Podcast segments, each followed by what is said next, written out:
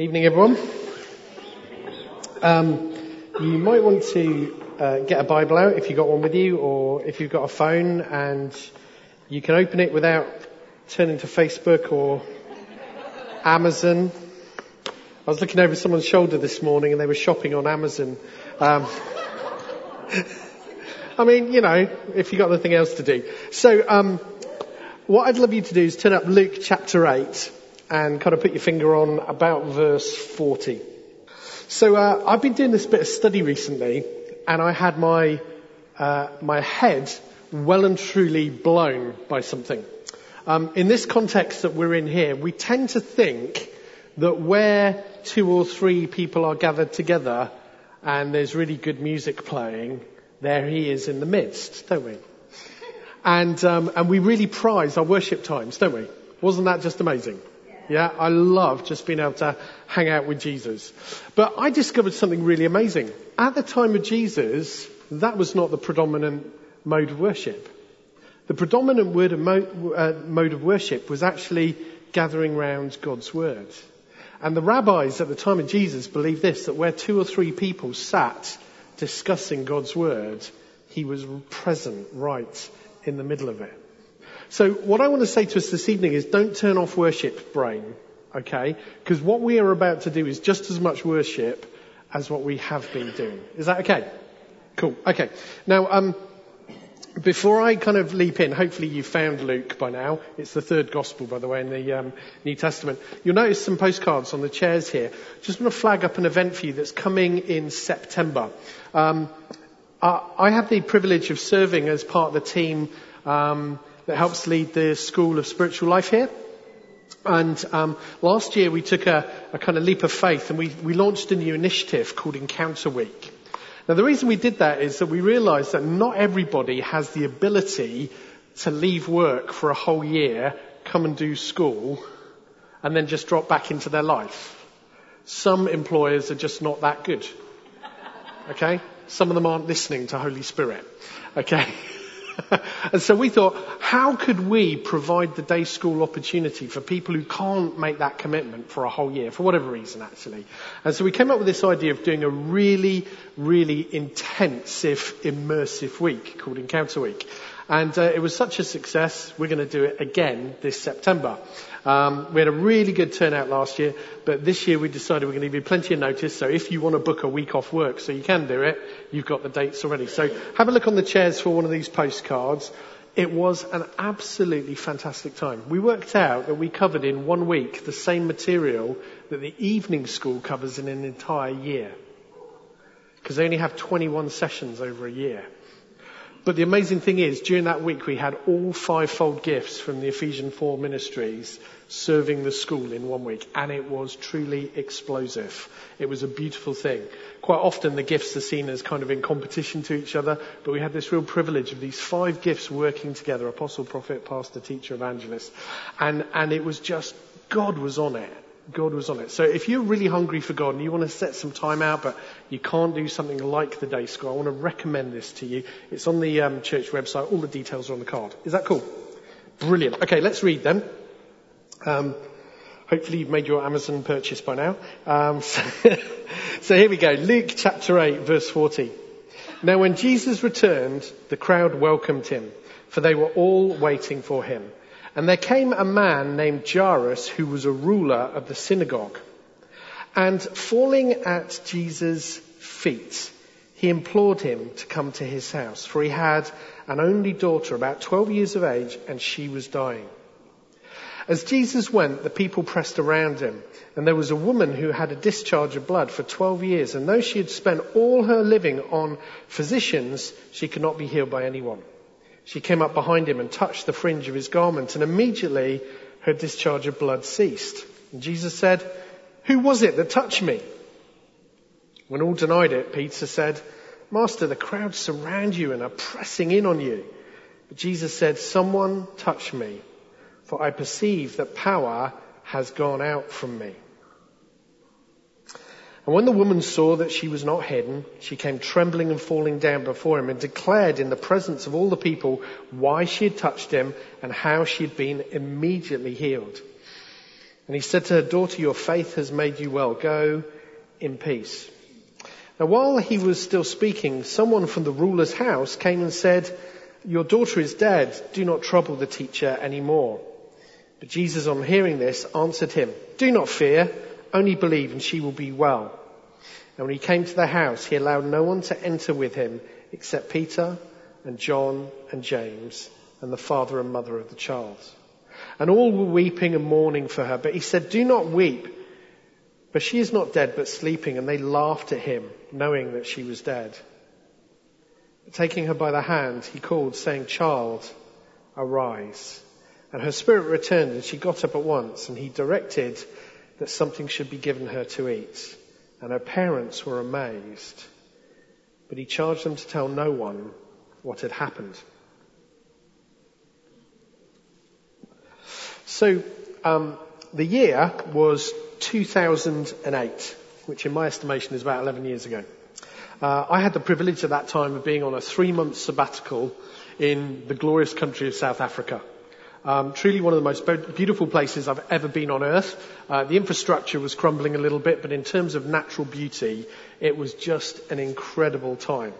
And the reason I was there was um, I was in relationship with someone who had lots of connections in South Africa with churches that were very, very kingdom focused. And the church I was leading at the time was very hungry for things of the kingdom. So it seemed like a really good match that I go on sabbatical and go and hang out with some people who got this kingdom thing.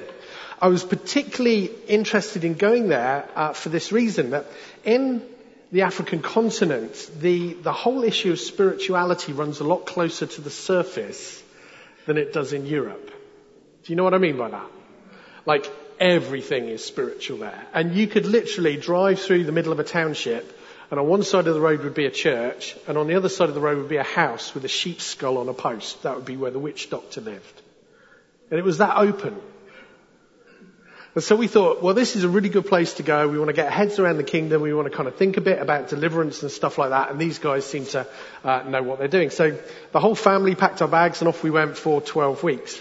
Um, and we spent about a week with each church that we were kind of visiting, which was kind of cool, really, because about four weeks in, it stopped feeling like a holiday and started feeling like sabbatical. Do you know what I mean? Like it was like Two weeks you normally go home. Three weeks is a long holiday if you can possibly manage that and your boss will let you. But four weeks was like, this is incredible. And this, uh, one of these kind of last churches we were at, uh, it just so happened that in their program, the week we were there, they had a healing meeting and it was uh, a well-known Christian healer from their kind of network was doing this meeting. And that was kind of pertinent for us as a family and I'll explain why. My um, four-year-old son, Josh, had started to show some significant issues in his life. Um, they'd been picked up when he was at preschool. And what happened was that as he got older, his developmental um, speed was actually slowing down. So he wasn't keeping up with his age, if that makes sense.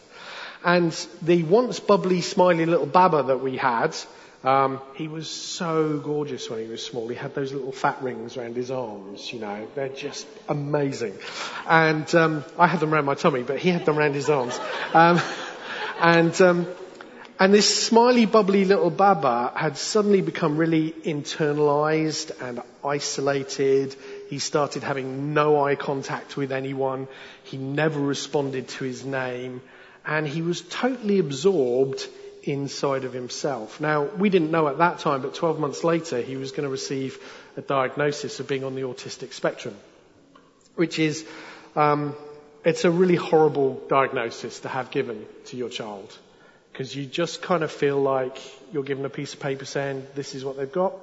Welcome to the rest of your life. Goodbye. And it was really that tough. We were given a little advice sheet, one page, and that was it. And so we were kind of at our wits end. So here we were in a foreign country. It just happened to be the last week or so of our sabbatical and we're at this church that's got a healing meeting. So I'm thinking, this is it. This is the moment. This is our chance to see whatever's wrong with him, because we didn't know at that point, to see it healed. And so there was worship, not dissimilar than we've had tonight, and then there was a teaching slot, and then there was some ministry. Now it was interesting ministry because the way uh, that this was done was basically all those with any kind of need rushed down the front. And so there was this throng of people, about four or five people deep. It was kind of like the mosh pit at a heavy metal concert, if you can imagine that kind of thing. And I've got this four year old boy and I'm just walking up and down at the back of these people trying to, because everybody wants a touch from this guy who's got the healing gift. And I'm like, please, will you just please, please, please, please. And I never actually got Josh close enough to be prayed for. And it was devastating. It was devastating. And it was all about could we just get that touch? And I really can't begin to articulate how desperate we were to see something happen for Josh. And the reason I want to start tonight with that story is because we can so easily rush into our Bible stories and our biblical texts and our preaching with our kind of theological hats on. And we can miss, because we're so detached from the story that's going on, the reality. The distress that's being felt by the people for who this story was their life. We can miss the desperate hope that was at the heart of so many of Jesus' miracles. And I kind of think tonight that I'd like to suggest that really nothing's changed. Because behind everybody who wants a miracle is a desperate story. It's somebody who knows, I need something. Something's not right. I can't function properly. And so this got me thinking really, when you read this story of all these people pressing in around Jesus, why did people flock to him? Why did they throng around him? Why did they grab at him? Why did they beg him to please come to my house? And I kind of boiled it down to this because he always met people at their greatest point of need. Like he never said, I'm going to meet you here at this part of your life. They came to him and they said, this is what I need. And that was his connection point. And through that point, the glory and the power and the grace of heaven would rush in so successfully that he radically impacted thousands of lives with his miracles. And I honestly believe that the explicit and implicit thrust of the New Testament is that we too should be that kind of vessel. And we too should be that kind of conduit. And I'm not sure you believe me. Because it's very quiet in here. So here's the question. Why was Jesus so good at that? Well, some of you might be sitting here and go, well, Mark, no brainer. He was God. And I want to say that's cop out. And here's why. Yes, he was fully God. And he never for a moment on earth stopped being fully God. But scripture tells us in Philippians 2:7 that he did not consider equality with God something to be grasped hold of. In fact, he emptied himself. He humbled himself and took on the form of a servant. And people have debated for centuries over what that means, but it's really simple. If you imagine Jesus as Batman, he never stopped being Batman, but he took the utility belt off. And he chose not to use it. You know, he said not even the son knows when the end of time is going to be called by the Father. It's amazing. He actually took off knowing everything. Now, if you don't believe me, it's really interesting because in Matthew 12:28 he said this: "If I cast out demons by the Spirit of God, then the kingdom of God has come among you." He's telling us something really important there. He did not do his miracles drawing on his own godness. He submitted himself to the power and flow of Holy Spirit. It changes things a bit, doesn't it? Do you know why? Holy Spirit's in you. And we say there's no junior Holy Spirit. And I want to say, um, there's no kind of um, diluted Holy Spirit either.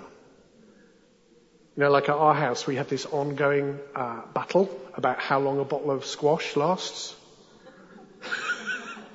Do you know the battle I'm talking about? Yeah, the kids like to put about two inches in the bottom of each glass, whereas I'm kind of, no, that would do me about six glasses of squash.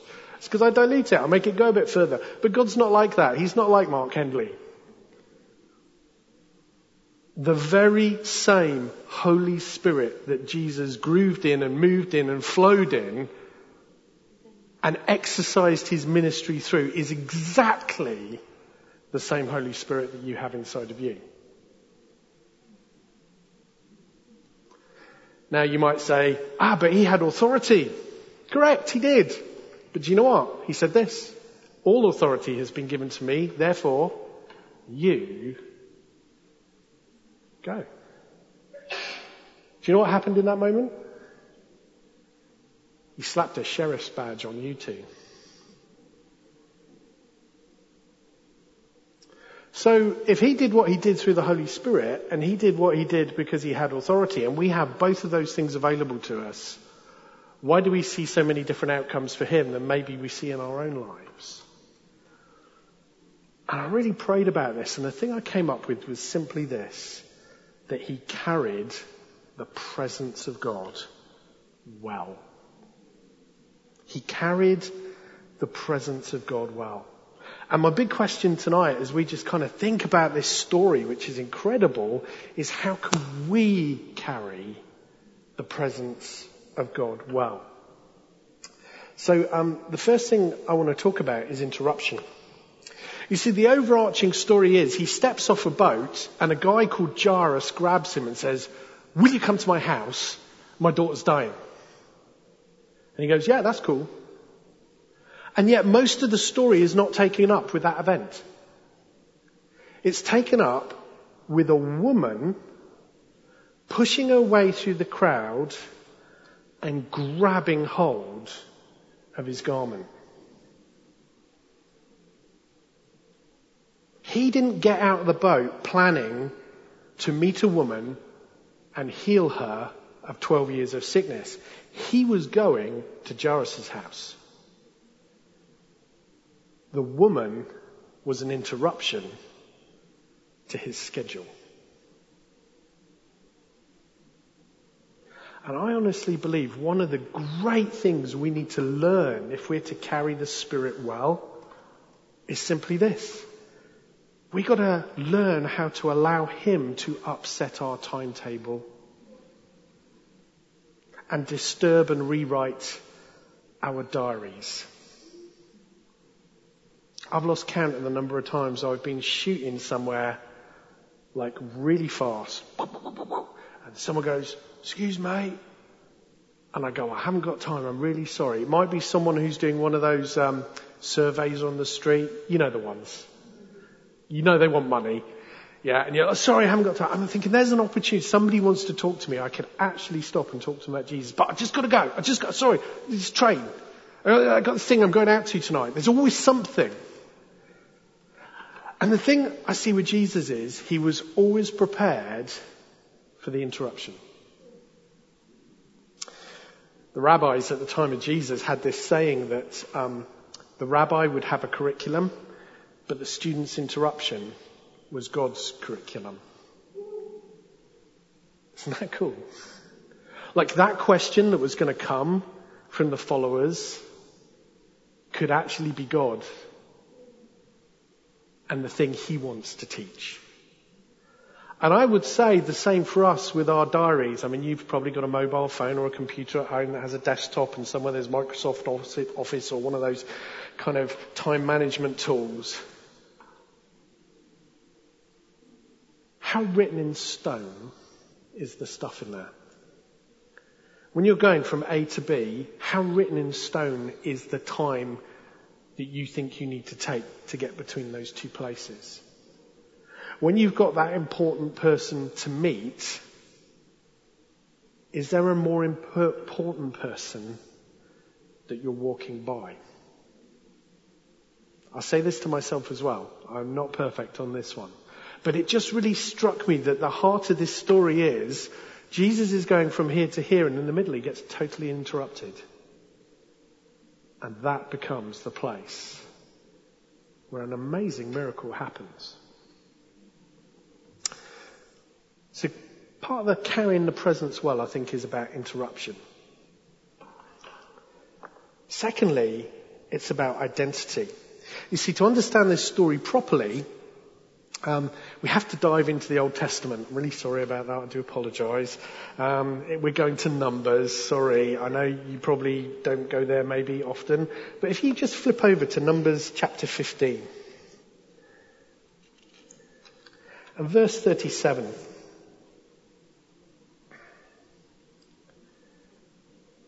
And it simply says this. The Lord said to Moses, Speak to the people of Israel and tell them to make tassels on the corners of their garments throughout their generations and to put a cord of blue on the tassel of each corner. And it shall be a tassel for you to look at and remember all the commandments of the Lord, to do them, not to follow after your own heart and your own eyes, which you're inclined to whore after. So you shall remember to do all my commandments and be holy to your God. I am the Lord your God who brought you out of the land of Egypt to be your God. I am the Lord your God. Tassels on a rope. And that's what I want to talk about just for a minute. Because if you don't understand this, you won't get the heart of this story. Um, some of you might recognize this. This is a Jewish prayer shawl. It's called a talit. And you'll notice the tassels on the corner. And we have this today because of those verses I just read to you. And basically God says, I know what human beings are like. And you like to fiddle. Do you like to fiddle? I used to get slap at dinner time when I was a kid because my knee was always doing this under the table because I couldn't sit still. And even now when I'm in a sermon or something else or a, a conference, I have to scribble. I have to take notes. You know, if I haven't got any paper with me, I have to nick one of the flyers they put on the chairs or a giving envelope or something. I just need to scribble. And God kind of knows that that's a bit what we're like. And so he says, I want you to put these tassels on the corner of your robe. Why? To remind you of something. I want you to remember my ways. That I brought you from Egypt to Israel. That I brought you from slavery to freedom. That I brought you out of darkness and into light. And I want you to remember that my ways, that's what this is about, are the best ways for your life. So before you're tempted to go after another way, I want you to have something to remind yourself that these are God's ways and God's ways are best for my life. Isn't that cool? I'm just standing here and I just want to twiddle these around my finger. And in fact, that's what you do. But there's something much more profound going on. You see, because in the ancient Near East, fringes and tassels were found in almost every culture as a symbol of high office or royalty. I want you to think about that for a moment. Fringes and tassels were found in almost every culture in the ancient Near East, whether it's the Assyrians or the Babylonians, the Egyptians, the Israelites, and it was always as a symbol of high office or royalty. And there's this amazing verse in there about one of the strands on these tassels must be, must be blue. And the blue strand is dyed with a thing called techelet, which is a dye that's extracted from the murex sea snail. And you have to get thousands of these things and catch them and pull the snail out and dry them in the sun and grind a particular part of the snail up to make a powder that you mix with a certain liquid. And when you put it in the sun, it turns blue. And it's so expensive a process that they said that this powder was worth twice its weight in silver. And for that reason, the only people really in the ancient Near East who wore blue were kings.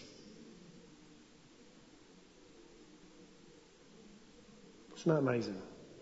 I want you to have a tassel on the corner of your robe, just like royalty and high officials do. And part of the colour scheme has to be, has to be the blue of royalty.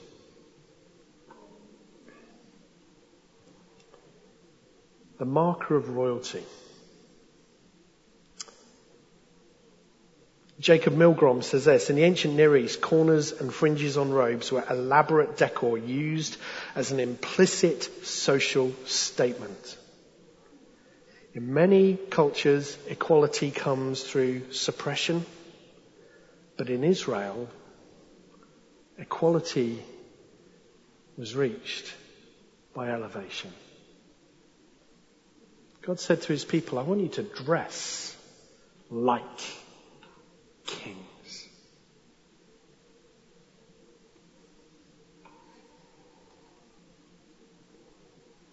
You know, at the time Jesus was walking this earth, the heart of a rabbi calling followers or disciples to follow him was this.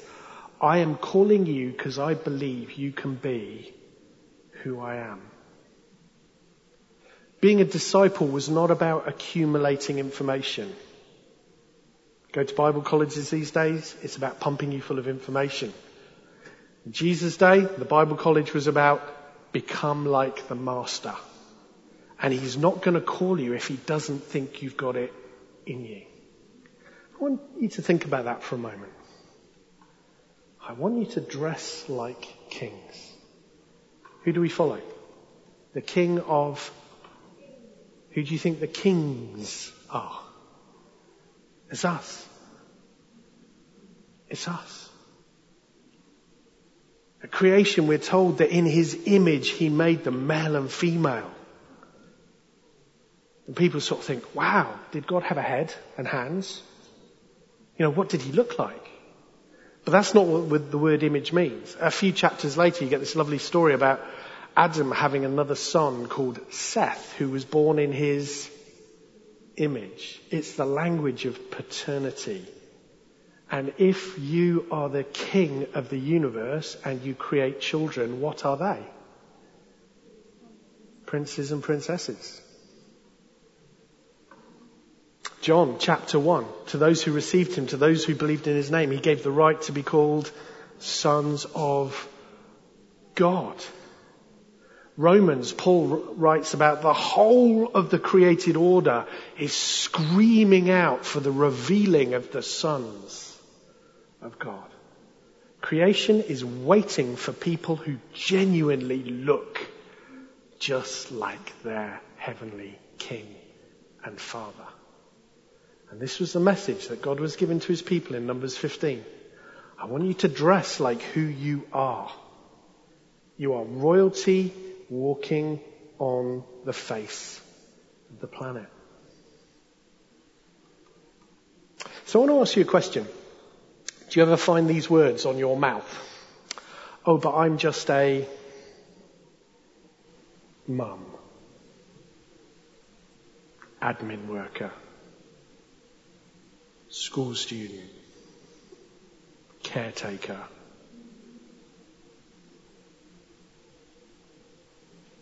insert whatever. See, the reason Jesus was able to do what he did was he knew his identity. And I really believe part of carrying the presence well is not just being prepared to be interrupted by God's schedule, but actually when you are interrupted, know who you are. Because when you know who you are, you know what you carry. So, um, the third thing I want to talk about is covering. So this passage we've been looking at in the Old Testament, I don't know if you know this, Hebrew is a really weird language. There's only about 8,000 words. Compare that to 80,000 in the English language. Some difference, hey? So it's a very economical language. So every single one of those words has multiple meanings. So in the story where God says, I want you to tie tassels on the corner of your robes. Well, the word corner there is the word kanaf, but it can also mean border. It can almost, it can also mean um, hem. And interestingly, it can almost also mean wings. Because you wear your robe like this. And when you would quite often stand and pray and give the high priestly blessing, you'd hold your hands out like this and guess what you got? Yeah, isn't that cool, hey? Now this robe is called a talit. And what I want you to understand is that over time this kind of developed. Originally it was just any old robe and it just had any old tassels on. But by the time of Jesus, you have to remember that the Israelites had lost their temple once. It had been destroyed by the Babylonians and they were taken into captivity. They no longer had a temple. And so their prayer robe kind of evolved in a funny sort of way because they didn't have the temple anymore in the Holy of Holies. The prayer shawl became the veil of the temple in microcosm. It's a bit like little boys, you know, who want to own, um, I don't know, a Ferrari, right? How many nine-year-old boys do you know who can afford a Ferrari? Very few, isn't it? So what do they do? They go down to the toy shop and they buy a Matchbox Ferrari. You've seen those little ones? Or Hot Wheels Ferrari. This is the Matchbox veil of the temple. And so literally, they had to wear this thing all the time.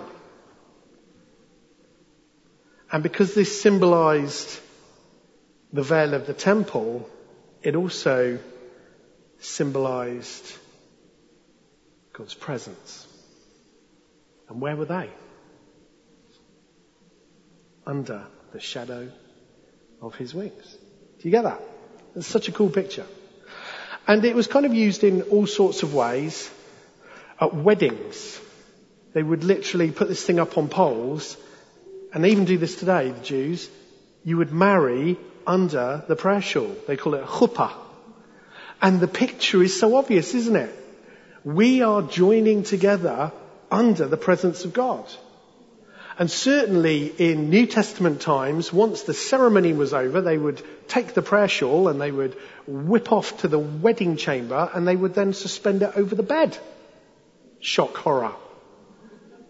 Because, you know, obviously here in the West, sex is a terribly, terribly, you know, we don't talk about that stuff.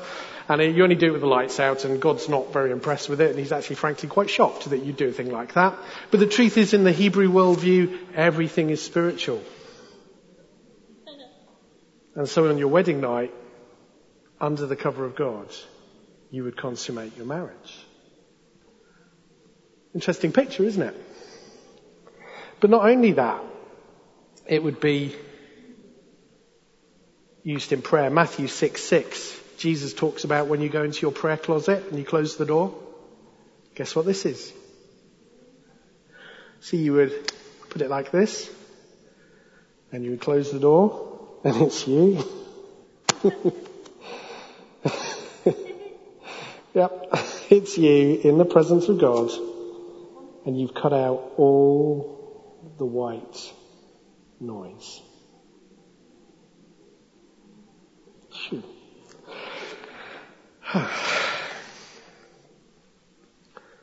so this was used. It became a part of life. It was a command every male had to wear one. It was part of daily life and it meant that wherever you went, you carried the presence of God with you. And I love the imagery of that because what God is saying is you cannot organize your life so that God is here, but not here. That's really profound. Because what it says is, God's everywhere you go. Every thought you have. Every word you speak. Everything you do. All of these things are done in the presence of God. And I sometimes think that as Christians, sometimes we think we step into God's presence. Maybe there's a part of the week where that's more real than other parts, maybe a Sunday or a Sunday evening or a home group or whatever, where you get together and pray and maybe worship with it. But God actually says everywhere. And do you know what that means? It means how you speak to the waitress in the fast food joint when your food's not fast enough really matters.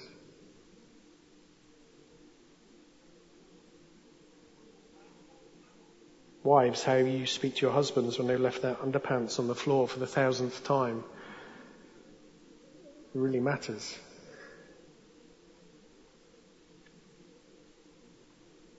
Dads, how you speak to your kids really matters. Because there's none of that stuff that happens outside of the presence of God. I love this thing. It's such a great tactile, visual reminder of God's heart for his people that they're always aware that his presence is right there. And so we have to remember there's no dark corners in God's all present presence. I think there's a fourth way in which we can carry the presence well, and that's in honour. You know that we have Danny Silk here occasionally, and there's there's one of his little one-liners that I really have grasped hold onto, and I think it's important not just personally, but I think corporately. And it's simply this: to preserve intimacy with you, I will protect what is important to you. That's what it is to honour someone. And we're learning what that means with each other, aren't we, as we walk out relationship. But have you thought about that as a concept that we have to employ with God as well? Like, I want to preserve intimacy with you, God, so I want to protect what's important to you. Which brings us to these. So these little uh, tassels in Hebrew are called tzitzit, which is a great name. Love it. There's a picture of them up on the screen behind me. And none of this stuff is by accident. It's all well thought through. If you look at these tassels, you'll notice that each tassel has five knots. And each of those knots represents one of the books of the Torah. Genesis, Exodus, Leviticus, Numbers, Deuteronomy. Between those five knots, I don't know if you can see, there are four blue bands. And each of those blue bands that fills the spaces stands for one of the letters in God's name. Yud, He, Vav, He. That's where we get the name Yahweh from. So you've got God's word and you've got God's name. There are actually 39 windings that go around this thing. Um, Hebrew is like Roman numerals. There are no numbers. They just use the letters of the alphabet. And they have a phrase, Hashem Echad, which means the name is one. They didn't dare say the name Yahweh, so they called him Hashem. Hashem Echad. The name is one. That's the nature of God. Hear, O Israel, the Lord our God is one. There's eight strands on each tassel. And I don't know if you know this, but eight is considered the number of grace or new beginnings because you have a seven day week. And on the eighth day, you start again. It's a new beginning. So this speaks of the grace of God. And then, this is the uh, amazing thing, there are something like 613 loops in each of these tassels because there are 613 laws in the Old Testament. This is about the ways of God. And so in the world of Jesus and all the Jews who'd lived before him, it was not about who had God's presence. The issue was, how did you carry God's presence? Did you carry it in a way that honored the Word of God, the name of God, the nature of God, the grace of God, the ways of God. That's food for thought, isn't it? And because these things are very tactile, literally they would wrap the tassels around their fingers. Something to play with, but there's this really interesting kind of reality, which is this. If you want to sin, you have to deliberately disentangle yourself from the Word of God, the name of God, the nature of God, the ways of God and the grace of God. It's powerful, isn't it? See, we look at some of these Old Testament laws and we think they're a bit crazy, don't understand what that's about. But when you understand what's really going on. So the question wasn't who had God's presence, the question was how did they carry the presence? I love the fact in Matthew 23 verse 5, Jesus says, beware those who like their tassels long. Because there were some religious folks who thought the longer their tassels were, look how holy I am. We have the same today.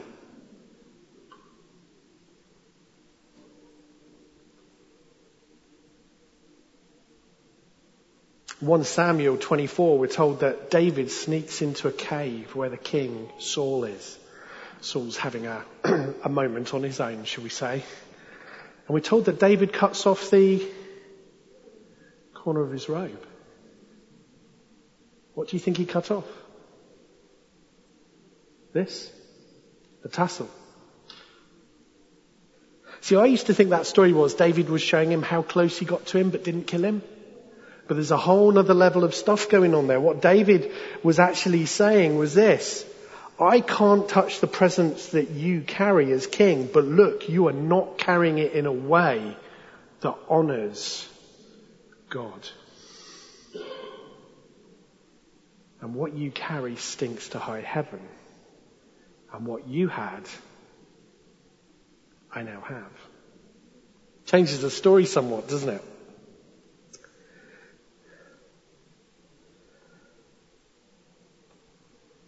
And so, I want to talk about disaster for a moment. Because at the heart of this story is a disaster. Well, there's two disasters actually. But there's one more little scripture I want to share with you. See, the Jews, they used to look at parts of their scriptures and realize that these scriptures weren't just for now. They actually were prophesying stuff that was going to happen. And some of these prophecies regarded a coming rescuer called the Messiah. One of the famous ones is Malachi 4:2, and it says for this, but for you who fear my name, the Sun of Righteousness shall rise with healing in his wings. The words kanaf, with healing in his corners. What's going on? Well, it's saying whoever Messiah is, the way he carries the presence honors God in such a way that healing is just gonna flow. And Messiah, Messiah, Jesus being an observant Jew would have tassels on his wings. And if you want to know who Messiah is, watch him closely. And if he has healing in his wings, then he is Messiah. If there is healing flowing from his corners, then you're tracking the right person. Isn't that cool? So here we are. There's this large crowd.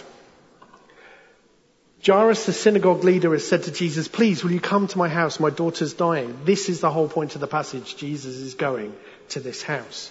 And we're told that on the way, a woman who's had an issue of blood for 12 years makes a very bold move. Now 12 is really significant. Hebrews, whenever they hear a number, they do not think data first. They always think symbolism. So here's a, cl- here's a quiz, right? 12. Tribes, yeah. 12 stands for Israel. And what's happening? She has been hemorrhaging for 12 years. See, the, the Jews believed that the life was in the blood. So literally the picture is Israel has been leaking life for years.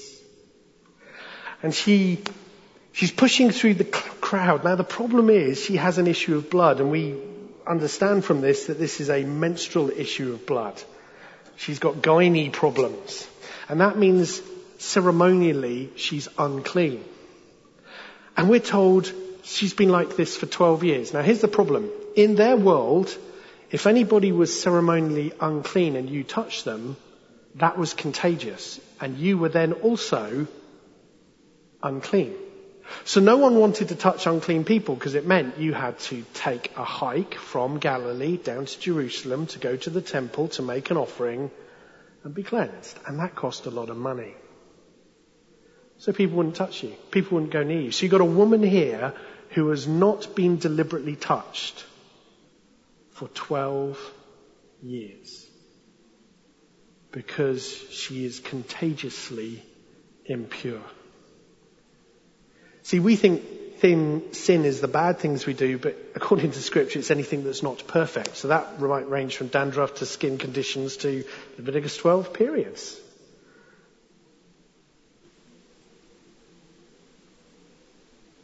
And she reaches out and she believes that Messiah will have healing in his corners. What does it say she touched? Let's have a look. It's Luke.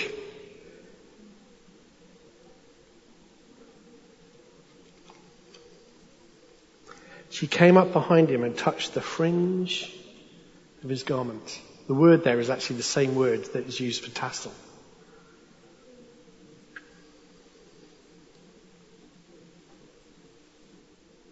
And Jesus says something very strange. He never does this again in all of his ministry. He says, Who touched me? And Peter's like, uh, Boss, can I just have a word? It's like hundreds of people here, and they're all like, they all want a piece of you. He goes, No, no, no, I felt power left me. Why would Jesus make this point? Well, if he makes the point that an unclean woman has touched him, he's now unclean. And Jesus is more than willing to be perceived as unclean for the sake of someone else because he who was sin, sorry, he who knew no sin became sin for us.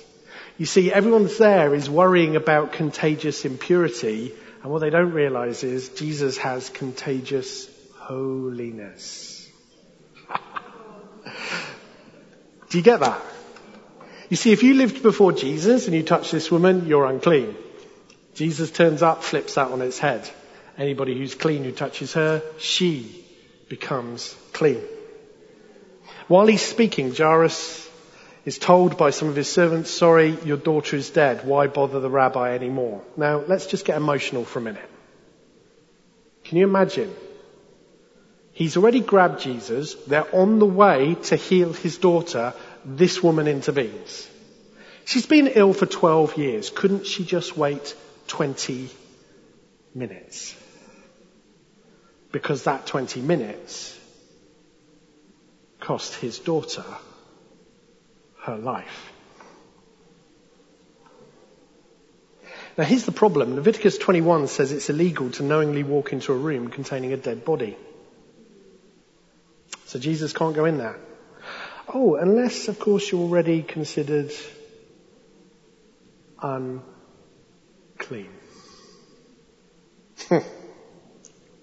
if the interruption hadn't have happened, they wouldn't have let him in the room. Do you get that? Sometimes disaster is actually God making a way. I know that's difficult to hear, but sometimes there's things that happen and the result of that thing happening, God moves in such a way that he opens a totally new possibility. And so we're told that he took this little girl by the hand. And I want to say to you, if it's sinful to be near a dead body, it is certainly sinful to touch a dead body. But if Jesus was living like a first century Jew, what was he wearing? special. What's he got wrapped around his fingers? The reminder, the Word of God, the name of God, the grace of God, the ways of God, the nature of God. And he grabs her by the hand. And he says, Get up. See, when he takes her hand, he's offering her the presence that he carries. And I want to say this, sometimes people are touched by God because they're chasing him. And sometimes people are touched by God because he's chasing them. I just love that. And we're told just incidentally at the top of the story she's 12.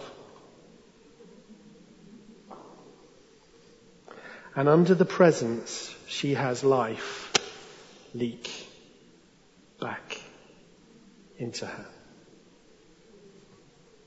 Is that called a what? So, very quickly, I want to give you some application. Good application is not going to tell you how to live your life. Good application is going to ask you some awkward questions. So, you ready? These are going to be on the podcast because I didn't have time to put them on a slide. So, number one. When was the last time you were prepared for Holy Spirit to rewrite your diary and reorder your priorities? I mean, totally mess with them in a way that's inconvenient. When was the last time you were prepared for Holy Spirit to rewrite your diary and reorder your priorities? Number two, who are you? Like when you start a sentence with, I'm just a, what word naturally comes to mind? And if it's not, I am a power fueled and a power filled son or daughter of the king, you need an upgrade in how you see yourself. Number three, do you carry a constant awareness of his presence? Are you in that kind of spiritual sense of understanding that you are always covered by him? Or is it just a weekly experience?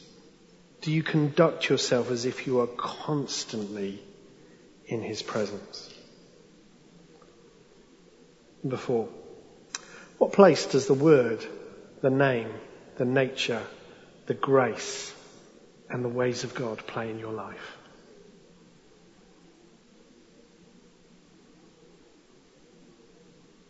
And finally, the last time you encountered disaster, was it just a catastrophe and a tragedy?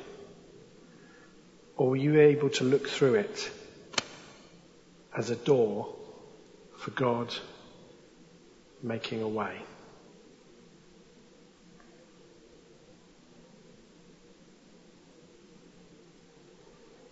Last time you encountered disaster, were you looking at this as a tragedy? Or were you able to see it as a door for God making a way? All of you will answer differently to those questions. But I really believe if you can start to wrestle with the, um, the heart of what they're about, those four words, interruption. Just love that. Interruption. Identity, covering and honour. Well, I think it'd be really stupid to talk about how you carry the presence of God. Are you carrying it well? And not just open ourselves up once again to His presence. So let's stand.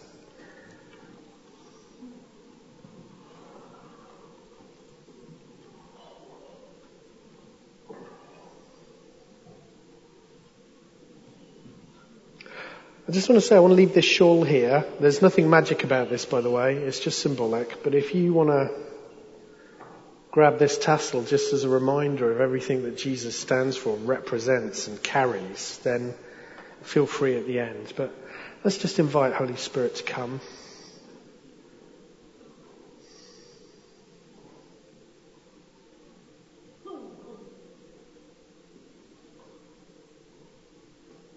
Father, we thank you for the gift, the precious gift of your Holy Spirit. Thank you that He is God with us now. He lives inside us and He's upon us and He flows through us. God, we want to carry Him well. God, we want to walk this earth and be the kind of vessel and conduit that Jesus was. And I thank you that the fact He's called us as disciples says He believes we can be. You.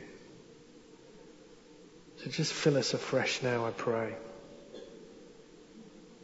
Just weighty presence of God. I, I pray you'd come upon us and we would feel it like a prayer shawl on our shoulders, just that mantle from you, that anointing, that touch from heaven.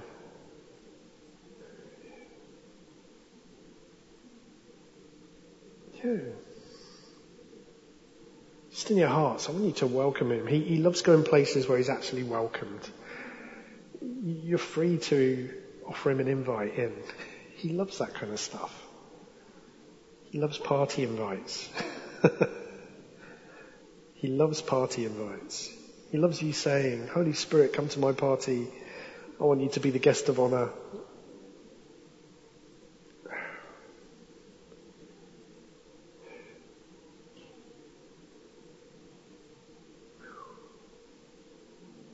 Yeah.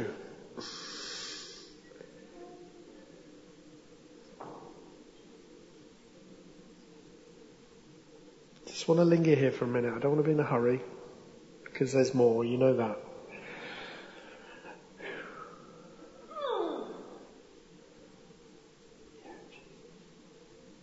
More of you, Holy Spirit.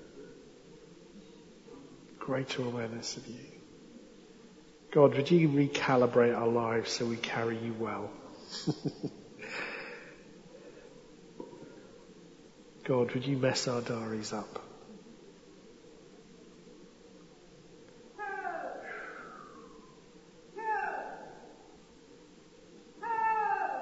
God, I pray you'd help us to gear up so that we can encounter and be aware of your presence literally everywhere we go. That it wouldn't just be in those places that we think are sacred spaces, but actually it would be everywhere. That we'd be aware of you.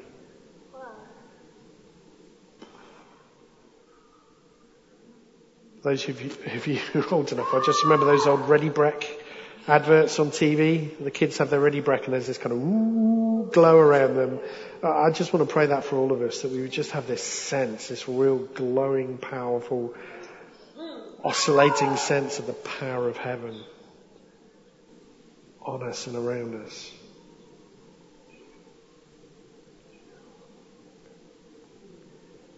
Sure. Keep receiving.